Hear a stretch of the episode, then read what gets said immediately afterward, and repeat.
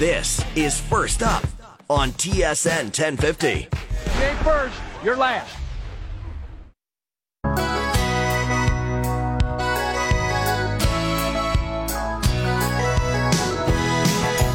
It's the fourth hour of First Up here on T S N ten fifty. Great track. Such a great track to get on, you moving uh, on a Monday, man.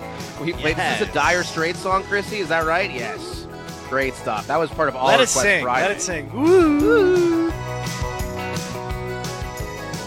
Well, on Saturday night, I don't know if they played any Dire Straits at the Tickled Toad, but I'm sure over the years it's been played. And I was stunned to see you post something on Instagram yesterday at the Toad, my old watering hole when I was maybe home from university, because that's up in my old stomping grounds. What, like Bathurst and Steeles? And you were up there doing a Leafs alumni event, Coco. Did mm. you, you know, pass by all the Aaron Karolnik statues in the area? What was going on there? No, I wish I would have known about it. Well, Molson um, was throwing a watch party for the Maple Leafs, and um, it was uh, my turn to attend. And this was like my fourth or fifth one attending this year, because they do it all across the city.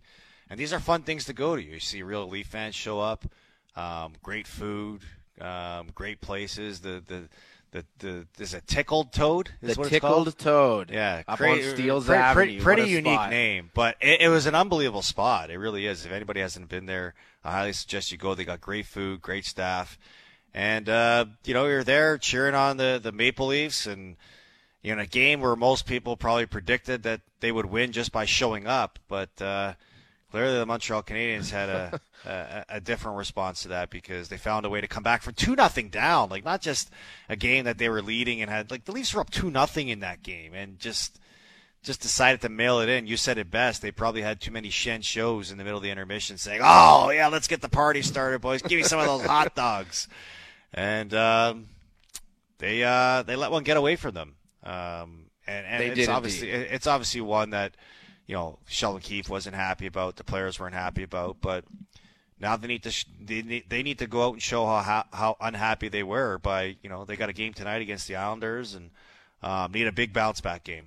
That's for As sure. someone who is on record not being a big time supporter of the Montreal Canadiens, that would be yours truly. I have a couple friends, some of whom you know, who are huge Hab fans. Mm. And they're like, Bedard is going to tear up the N H L in Montreal for the next twenty years, which may indeed be the case. But there's no way any Montreal Canadiens fans watching that game on Saturday night is happy with the result. I mean, Montreal, before the game, they're like, all right, Caulfield, time for some shoulder surgery. You're done for the year. Yeah. And that was the waving the white flag, right? Like, it's over. We are going in the tank. It's time. And when you win a game like that, I mean, every point is valuable. Like, every percentage point, when you're talking about Arizona and Anaheim and Columbus and Montreal and Philadelphia, all those bottom dwellers who are looking for that franchise-changing moment, winning the lottery and getting Connor Bedard, I mean, it's significant. So, you know, say what you will about that win for the Montreal Canadiens, but in many respects, that's a loss for the Montreal Canadiens. And I get it. The players, the coaches, they don't care.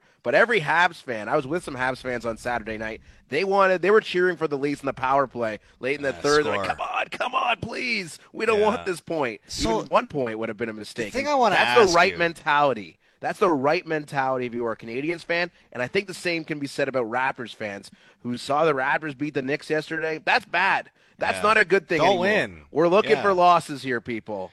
So the thing I want to ask you is, like, do Montreal Canadiens fans want to be the Edmonton Oilers and just be the team that wins every draft lottery? Like, at some point, there has to be, you know, a, a level of credibility here where, you know, The, the the Montreal Canadiens, they went through their tank last year. They got rewarded the first overall pick. You shouldn't get rewarded out a first overall pick a second year in a row.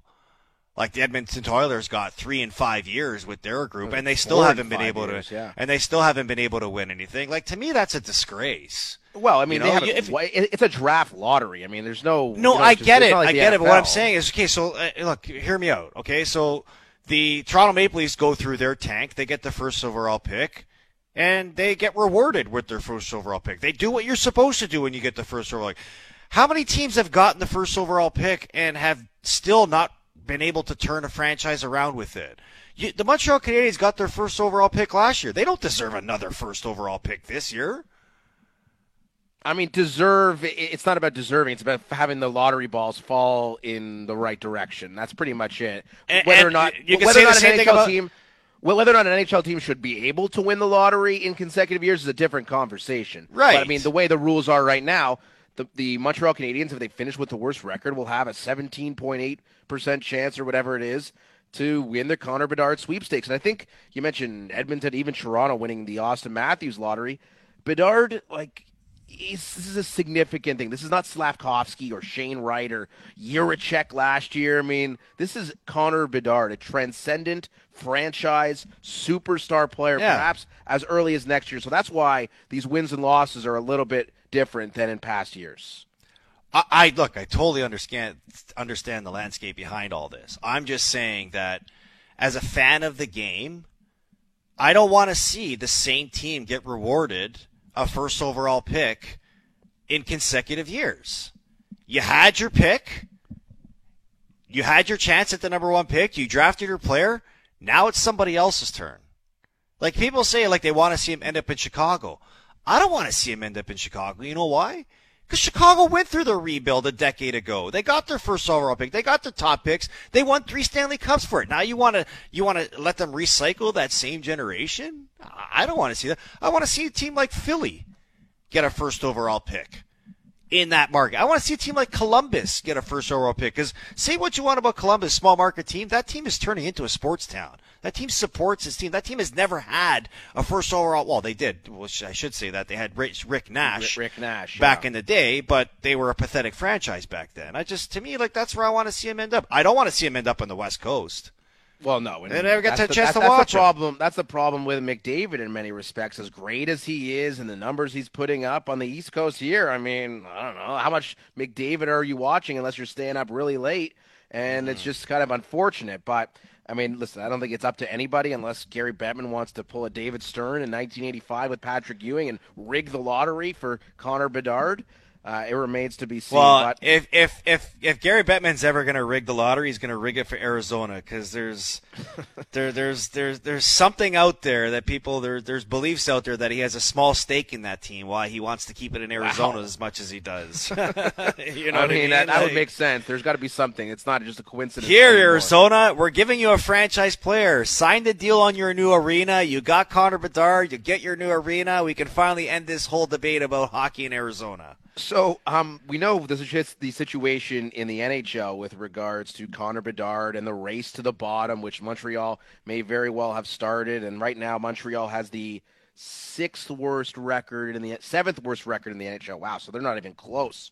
And the Columbus at the bottom with thirty points, Anaheim thirty-one, Chicago thirty-two. In the N B A, the Raptors are right there. And the the situation is a little bit different in the N B A, where if the Raptors were to finish with the sixth worst record, which is they are tied for the sixth worst record in the N B A right now with Washington, they would have an, almost a nine percent chance at number one and a thirty-four point seven percent chance at a top four pick. So the lottery structure is a little bit different.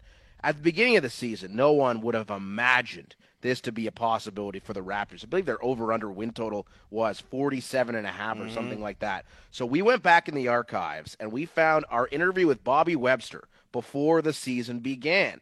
And I remember sitting down and preparing for this. I'm like, should we ask him about Wembanyama? I mean, the Raptors aren't going to be that bad anyways. This is a waste. But sure, let's figure it out. Here's how the question was phrased to Bobby Webster about the presumptive number one overall pick. Bobby, how much time will you and your staff spend scouting Victor Wembanyama? That seven foot four French kid, for those who don't know, who's ridiculous. If you haven't seen the highlights, Google him, find him on YouTube. He's going to go number one overall. You guys do have a first round pick. Of course, I don't think you expect to be in the lottery, but do you spend even a second thinking about the possibility? Maybe there's a way we get Wembanyama. That's another topic I'm going to stay away from, but for all of you basketball fans who don't know who he is, just, you know, type in and see what he did in, in early October. He's uh, uh, it'll be good for the N B A. that's hilarious, dude. That's from October the nineteenth. Yeah. October the nineteenth. You called it, year, buddy. So. You called it. Oh, I didn't call. I'm like, you're not going to be in the lottery. And everyone's like, what a stupid question. Raptors and Wembanyama, it's a realistic possibility. The Raptors embark on a seven-game trip starting on Wednesday. Lose every game. Enough mm. winning. O G Anunoby, that ankle looked really debilitating. Take a seat for the next three weeks. Let's get the tank in full order. You're on the road for seven games. Lose them all. Who cares? Like, let's go. Let's get this Wembanyama sweepstakes heating up here for the Toronto Raptors. Maybe if all things go according to plan, they can get down to, like, the number four or fifth worst record in the N B A, which improved their odds that much more. Next season, Wembanyama in Toronto. Take him to Le Select Bistro on Wellington. Great French restaurant. Can make it happen. There it can is. Make it happen. Matthew Carr, that's is. his favorite spot. He yep. will He will get the wine pairings for Wembanyama. That's what happens when he will come. In any case, Shane Graham will join us on the other side. He's a longtime N F L kicker. We'll get his thoughts on the Brett Maher situation yesterday with Dallas. And he had an interesting tweet about Patrick Mahomes and what may have transpired at halftime with regards to his injured ankle. That's next on First Up.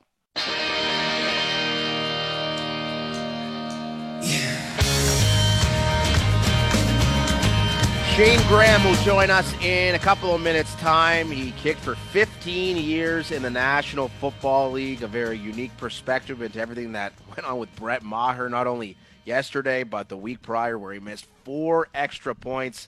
I'm quite certain that Brett Maher was not devastated that the Dallas Cowboys lost, just so the pressure would be alleviated from his right foot. Okay, it's time. T S N ten fifty wants you to be our unofficial correspondent at the Waste Management Open in Arizona.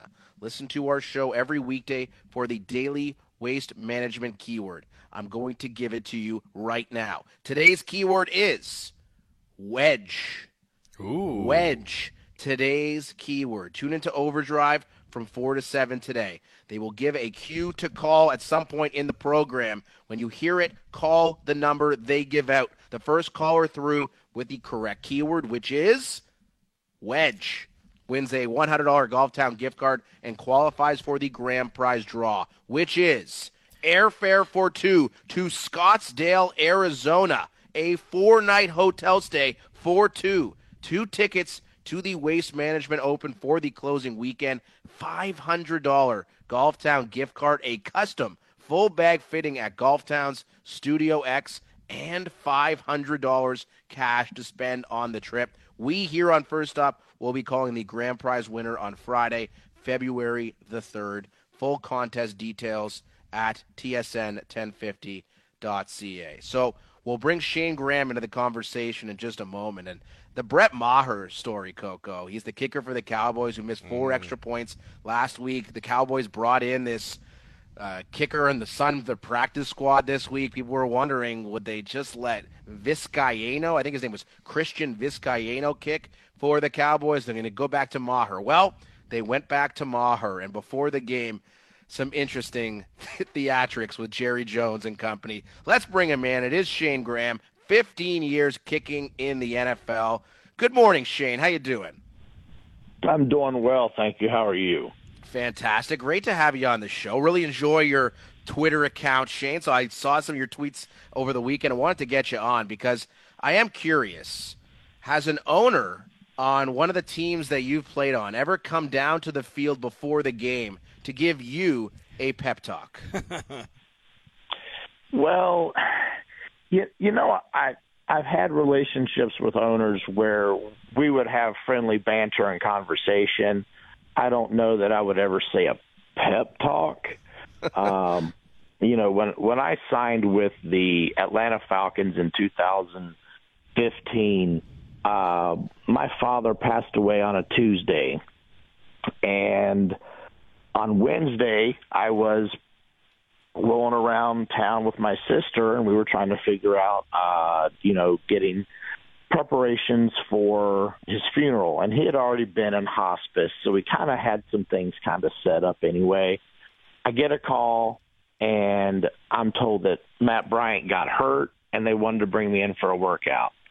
I said, only if I can come home, go to the funeral on Friday, and come back and play the game on Sunday. And they said, if that's how it works out, that's what we'll do. So I go in, I have a workout on Thursday morning, which is Thanksgiving Day, and I'm two days off of my father passing away. And I win the job. I go have practice that day. They literally fly me back home. I go to the funeral on Friday, and then I drive back because uh, I was living in Texas at the time, but I was with my family in Virginia. And I drove back to Atlanta because that's where my vehicle was. It was in Virginia. So I drive back, play the game, make all my kicks. But in pregame, uh, Arthur Blank came up to me and just offered words of encouragement and, and told me how much he appreciated my courage and, and blah, blah, blah.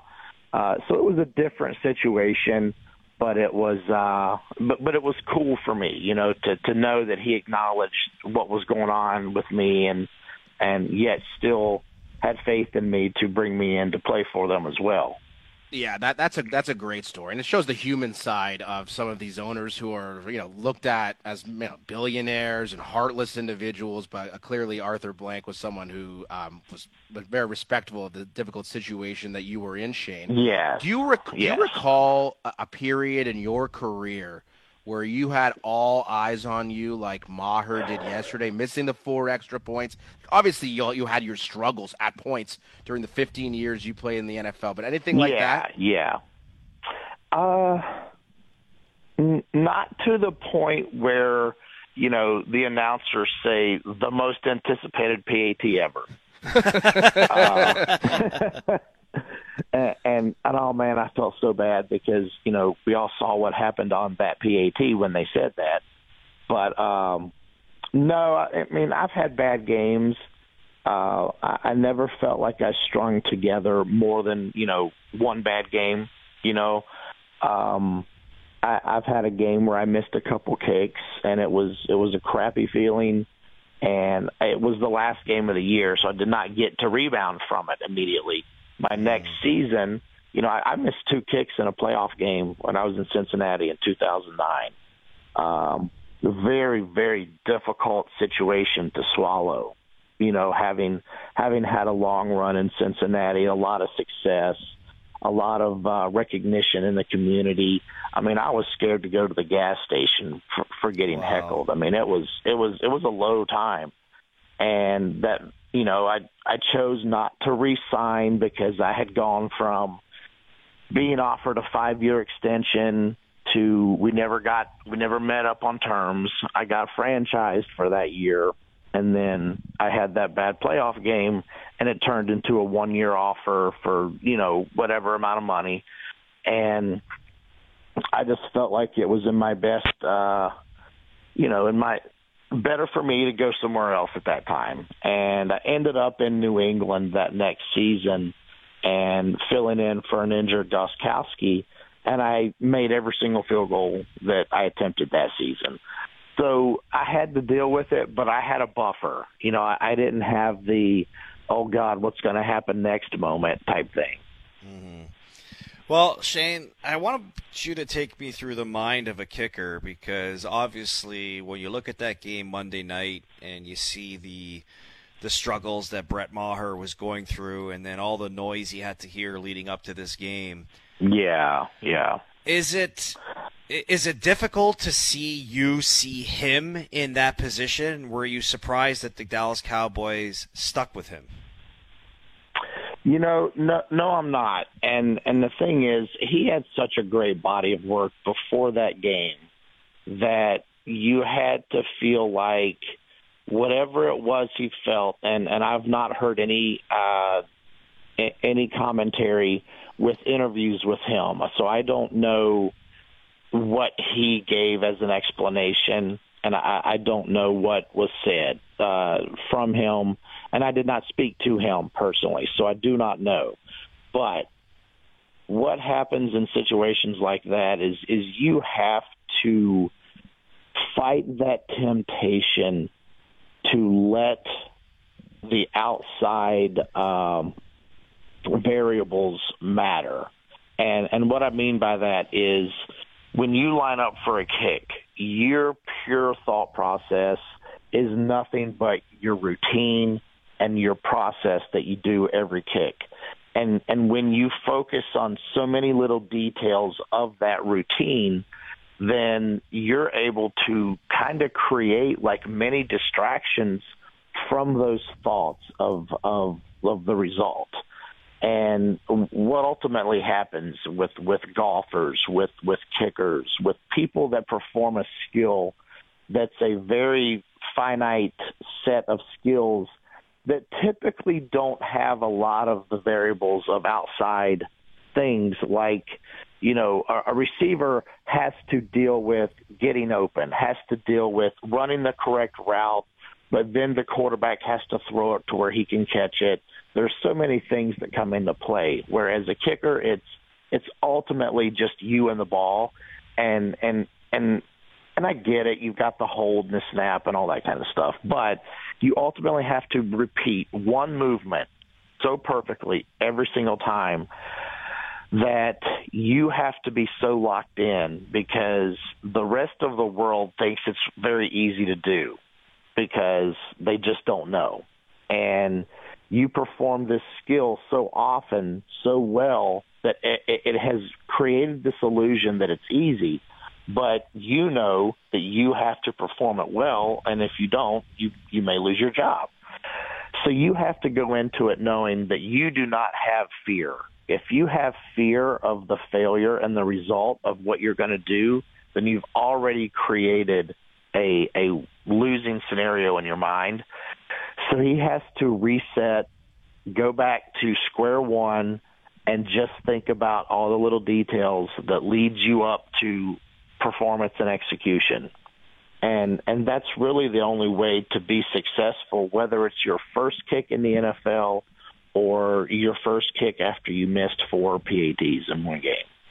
Shane Graham is our guest. He's a veteran of fifteen N F L seasons as a kicker. And, Shane, you had a tweet about Patrick Mahomes. I'm going to read it. If you are wondering how oh, Patrick Mahomes – if you are wondering how Patrick Mahomes is more mobile in the second half after barely being able to walk before halftime, I'll give you two guesses and a new tape job ain't it. This was a very popular tweet, Shane. Obviously, you're implying that there was some sort of injection given to Mahomes, which is absolutely the case. I mean, you look like a completely different oh. quarterback in the second half. I'm sure you've seen this many, many times over your fifteen years in the N F L. What do you think happened to Mahomes, and how do you think he's going to be affected this coming week? You know,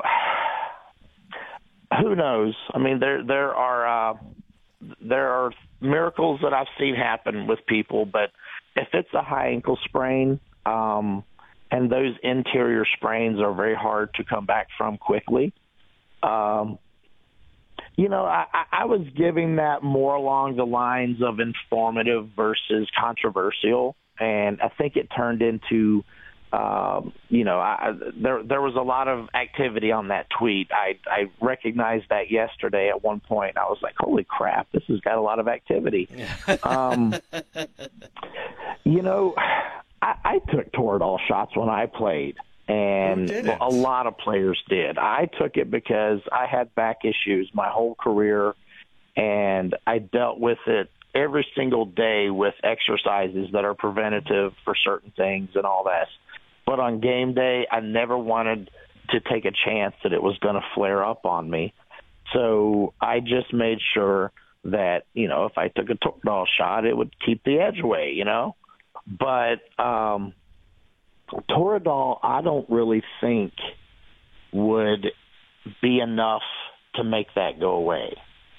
And, you know, I, I, I've seen, I know people, you know, cortisone, uh, you know, they try the topical lidocaine. Who knows what other pain pills or pain something they may have used. Um, it, it, it's common. There's there's no secret. We all know it happens.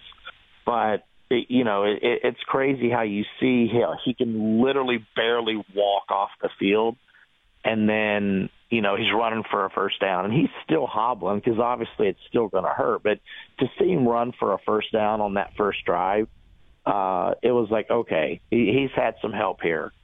And, you know, most guys that are former players, they all realize, like, yeah, it probably gave him some Toradol, but who knows if he wasn't already on Toradol. But, you know, I, I will say this. Whatever the doctors did for him, they did it knowing that it was safe to do so to certain degrees, because there are certain medications you take you can't mix with other medications because it can create issues in the liver and kidney. And if, if they were afraid that the injury would get worse, they probably wouldn't do it that way either. So th- there were precautions, I'm sure, taken, but there is no doubt in my mind that there was there was some additive that, that just was more than a tape job and more than take a couple Advil and go get 'em, buddy. Well, it'll be curious to see what uh, they decide to give him this weekend for him to play, because uh, that's a tough thing that he's going to be battling through, but I guess we'll see. But, Shane, I'm always curious to know the life and the mindset of a kicker. So the perception of what people think kickers are, they're probably the least athletic on the team. And look, this is no disrespect or shot to you. I just, I want to put a perspective here. Hey, it's a good here. thing we're over the phone. I might have some issues with that. Okay, so, so I just want to ask you, okay, what goes through your mind when you kick a ball on a kickoff and the guy breaks a run and he's running it into the end zone and you're the last guy that needs to make a tackle on this guy? Are you willingly yeah. trying to make a tackle on this guy, or are you just hoping to make a tackle on this guy?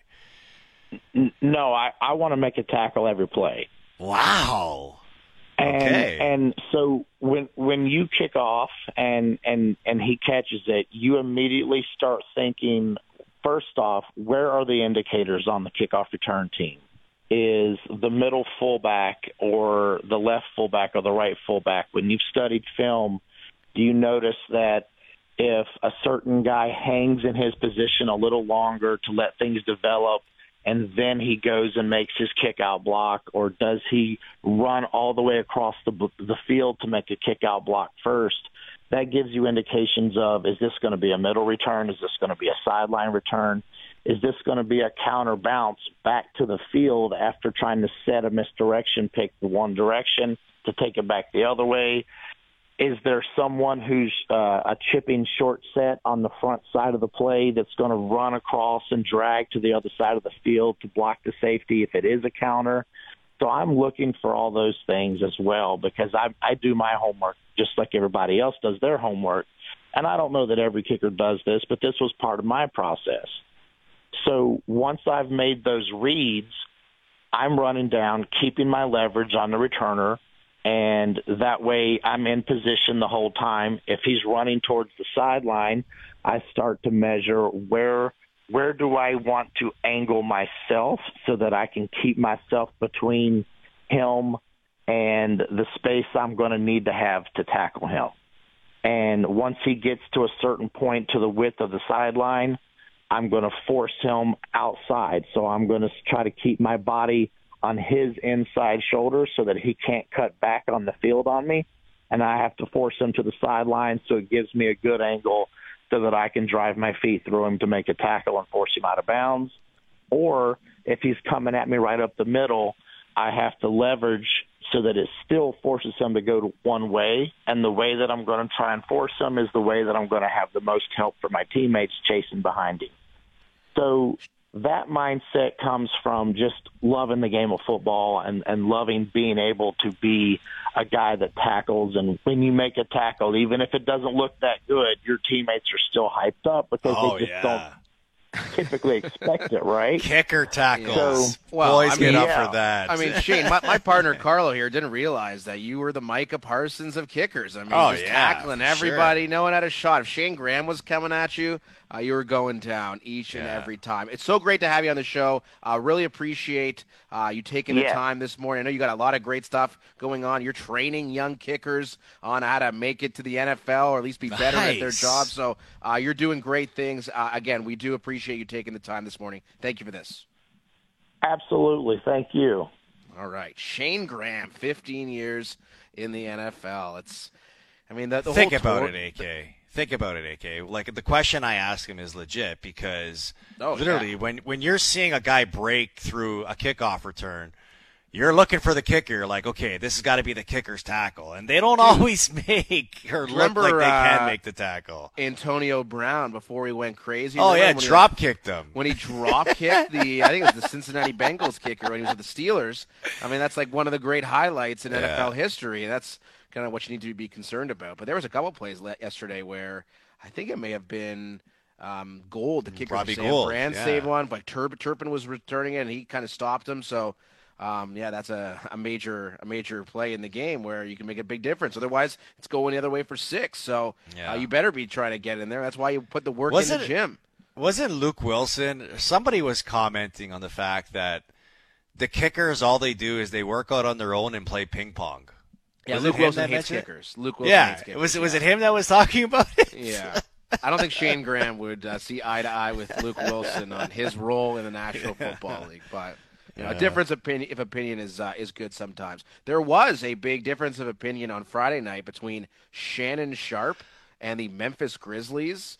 Uh, one of the craziest highlights you're ever going to see, where basically Shannon Sharpe's a Hall of Fame tight end was essentially challenging Memphis Grizzlies. How does this guy not get suspended by his by his employer? Uh, that's a very fair question. We will uh, discuss that on the other side, and we'll also hear from Daryl Sutter, who had some very curious comments about a rookie making one of his, I think it was his first appearance with the Calgary Flames. A lot of curious stuff going on in the sports world. Plus, Jacob Peltier. My yeah. FanDuel Best Bets coming up as well. Hour number four of First Up continues. My FanDuel Best Bets in about twelve minutes for potential Johnny Gaudreau revenge narrative tonight. He's back in Calgary for the first time. But Coco Friday, I mean, a very odd scene in L A. The Lakers were hosting the Memphis Grizzlies, and Shannon Sharpe was sitting courtside. Shannon Sharpe, if you don't know who he is, I mean, there's people, including Dylan Brooks, who called him a blogger, which I enjoyed. Uh, he hosts a show on Fox with Skip Bayless, you know, one of those classic American sports shows where they just yell at each other for an hour. And, is that you know, called Interrupted Prescott, or something like that? Uh, I don't even know what it is. What it's called, First Things First, or I don't know. Chrissy, do you know what it's called? Uninterrupted, it's called. Uninterrupted. Anyways, yeah. But prior to that, Shannon Sharpe's one of the best tight ends in N F L history, a Hall of Famer. Uh, and he is enormous. I think the guy's like fifty-five years old, can bench four plates. Like, he is as strong as it gets for a man of his age. And he gets into a yelling match with Dylan Brooks uh, of the Memphis Grizzlies. And Shannon Sharpe's like waving him over, like, come and say this to my face. You had Steven Adams coming over. This is a guy on the sidelines. Like, can you imagine if that was you or I? How quickly yeah. we would be ejected from the arena? Well, Shannon Sharpe, I mean, no one really had issues with, with Shannon Sharpe staying at the game, which I found to be completely preposterous. Completely preposterous. And so, I don't understand how it was. It came to be whoever made the decision to keep to let him stay there. But and I don't know who's at fault. Is it Sharpe? Is it the Memphis Grizzlies? Whoever. But at the same time, you can't have a fan challenging players to no. fights and then keep the guy in the arena. Come on. So what? this, I have a lot to say about this because LeBron commented on this, and he basically came to Shannon Sharpe's defense. And it's kind of a two-faced comment from LeBron because for years this guy has been saying that fans that sit courtside should not be allowed to be insulting or have any, you know, player interactions with the players. And if they do, they should be banned and yep, kicked out right. of the game.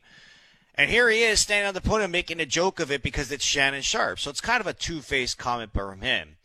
Look, there is no excuse. It's actually inexcusable for Shannon Sharpe's actions of that game. He should not use his status or his celebrity profile as an excuse for being able to do what he what he was what he was obviously guilty of doing in that game, challenging an N B A player, walking onto the court of the field, acting like the the, the, the toughest guy in the world.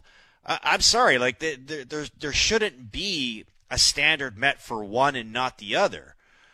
Shannon Sharpe should have been ejected from that from that game, and Shannon Sharpe should never be allowed to sit at a courtside event in the N B A again. If you're going to hold the fans to the same standard for those type of actions, why does he get a free pass in all this? Because let's be honest, he was trying to fight. Yeah, he was challenging uh, John Steve, Morant. Was, yeah, John Morant. John Morant. John, Whoever John Morant, it was to a yeah. fight. Like, are you yeah. kidding me right now? You well, work for Fox Sports. How does Fox Sports tolerate this type of behavior? Oh, I think Fox Sports loves this type of behavior. Well, I mean, because they're, be getting, the they're getting attention. Anticip- guess, guess, guess what everybody's oh. going to be watching. Yeah, right? yeah. Well, Dak Prescott's jerseys uh, that Skip Bayless was wearing, thrown in the garbage, and Shannon Sharpe almost inciting a brawl with an N B A team. But I, I think the reality is, man, Shannon Sharpe could probably take every single member of the Memphis Grizzlies one-on-one if he wanted to. I, I'm not denying that. He is enormous. That. I'm not denying but it. It's completely unprofessional. And there are people who are pointing out, like Drake on the sidelines at Raptors games. He's not challenging um, people to fight. Well, ex- exactly. And there was like some, there was some beef between he and the Golden State Warriors back in the title run uh, in twenty nineteen. He was talking trash with Draymond yeah. Green. With you're Steph sitting Curry, courtside. Kevin you're Durant. Allowed to talk trash. You're allowed to chirp. Well, you're not allowed I will to step. Say, you're not allowed to step on the court and start challenging people to a fight. I'm sorry. Drake gets away with things that other fans wouldn't get away with. He's also a global ambassador for the Raptors. But yeah, obviously what Sharpe did. So what I heard but, was that Higgins or uh, Ja Morant's T T Morant, I think his name is, his dad yes. actually begged and encouraged the security to let him back in because he wanted to make amends for the whole situation, and he wanted to make sure that that was getting the national attention, is that there was peace that was made. Fine. Okay, great. It still doesn't excuse him from the action of him trying to fight an N B A player on the court. Yeah. Like, come on, what are we talking about here? Shannon Sharpe will be making some comments at the beginning of the show. Maybe this was all, I know you're, you're, you and I are both kind of in line with conspiracies. Maybe Shannon Sharpe knew exactly what he was doing. Maybe the ratings were a little bit low on Fox Sports on their show, and he's like, all right, between the Cowboys losing and me almost fighting an N B A team, we could really drum up some new right. business here, and uh, perhaps that's exactly what transpired. But, yeah, that was, that was a wild scene.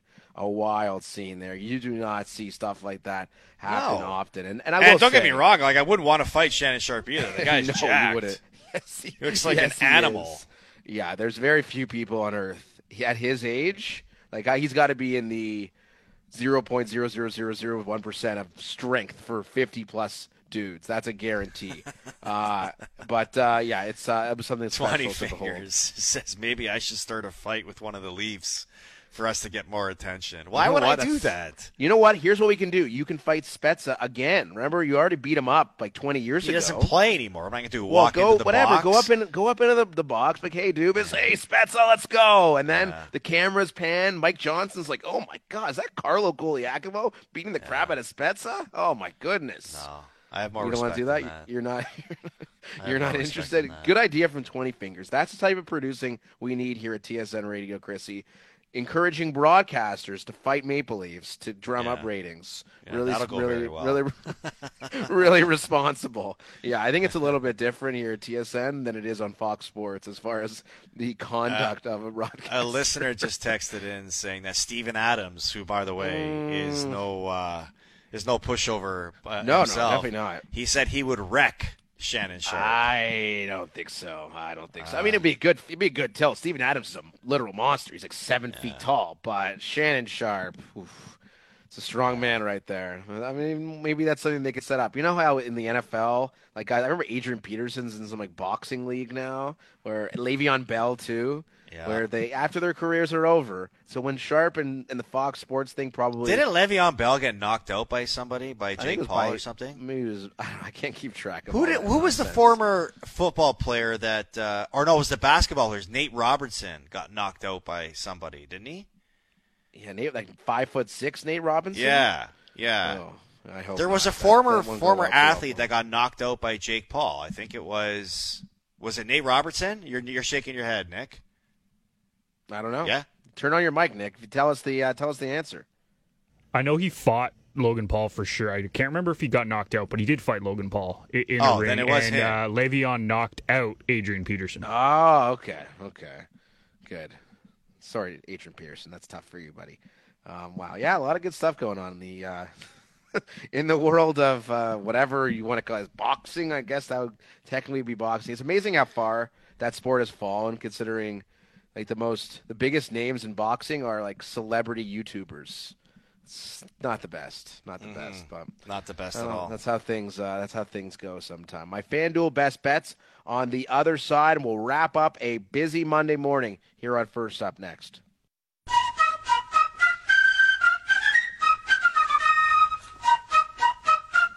All right, time now for today's best bets, brought to you by FanDuel. Bet on all your favorite teams on the FanDuel Sportsbook app. Let's start with tonight in Calgary, where Johnny Gaudreau and the Blue Jackets make their first appearance of the season. Johnny Gaudreau's first appearance back in Calgary. Now he's plus two fifty to score. Oh, it seems a little bit rich for me. Not a big goal producer, but he does rack up the assists. I'm going to take Gaudreau to record an assist at minus one eighty. I'm also taking Austin Matthews to score tonight. Did not get it done for us on the weekend. Man, that Travis Kelce, Austin Matthews parlay looked so appetizing. Couldn't couldn't pot one. Could Austin Matthews on Saturday night, but he does get back on the board tonight, minus one oh four. And lastly, I am a big fan of one play on the N B A slate. I like the under in Memphis, Sacramento. two forty-six and a half. Are you kidding me? That's a big number, even for two high-scoring teams. Today's best bets brought to you by FanDuel. Make every moment more. Get your winnings fast when you download the FanDuel Sportsbook app today. Coco, what's going on the rest of the day in your life? Yeah, I'm not sure yet. Uh, the Mondays are always a busy day for me. I uh, got to get some stuff done after the show here, and then we'll see what the rest of the day uh, has in store for me. Maybe buying a Brock Purdy jersey at some point today? Definitely. Definitely. So I will got, definitely you still, ha- you still have that Chiefs jersey, by the way, that they gifted you, N F L Canada, those I years don't. ago? I thought I gave it to you. No, no, no. I, I gave it to it. somebody. I don't have it, no. No, that's too bad. Well, I saw no, picture, actually, I so gave I gave it to my buddy's kid. He's a he's that's a big nice. uh, uh he, he likes collecting jerseys. What a nice like, guy Here, you, you can have this. You're a very, you're yeah. a very nice guy. Here's a game-worn Carlo Koliakovo Chiefs no, jersey. It's not a game-worn. Well, that's it for us today. Thank you for listening. If you missed any of the show, including the waste management keyword of the day, it happened around – I actually can't really remember what time that was. Maybe it was in the nine o'clock hour. hour. It was in the nine o'clock hour. So you're going to want to listen back there. And while you're there, subscribe to the First Stop podcast and – give us a nice rating and a review as well. My rating for producer Slick Nick McVicker, five stars today. Excellent work. Thank you for your help today. twenty fingers, some of the best humor I've ever seen from Christy Avero. I've known him for a long time. Made a couple great jokes in our commercial breaks. Keep up the uh, the good work. He just loves taking shots at me. No, he like, does. He loves does. it. Well, like, it's because he knows I like it too. So, but like he, I like he, last week, it was like tough to get him to smile. Like this today, I don't know if it's the haircut or the fact that the Bills lost. He is yes, just I think, glowing. I think just, it's the Bills losing. Oh, one hundred percent it's the Bills is. losing. That he's just yeah. loving every chance he can to take a shot at me today. Screw you, twenty fingers. Well, that's very rude. We love twenty fingers. So thank you to you guys. Uh, thank you to our audience. Uh, Golf Talk Canada on the other side. The season thirteen premiere. Yes. Weeks, Zucchino, Scully, back at it. Fired up for that. We'll be fired up tomorrow morning at six a.m. Karolnik, Koliakovo. We'll talk to you then. Ciao. You two will always be all-stars in my book.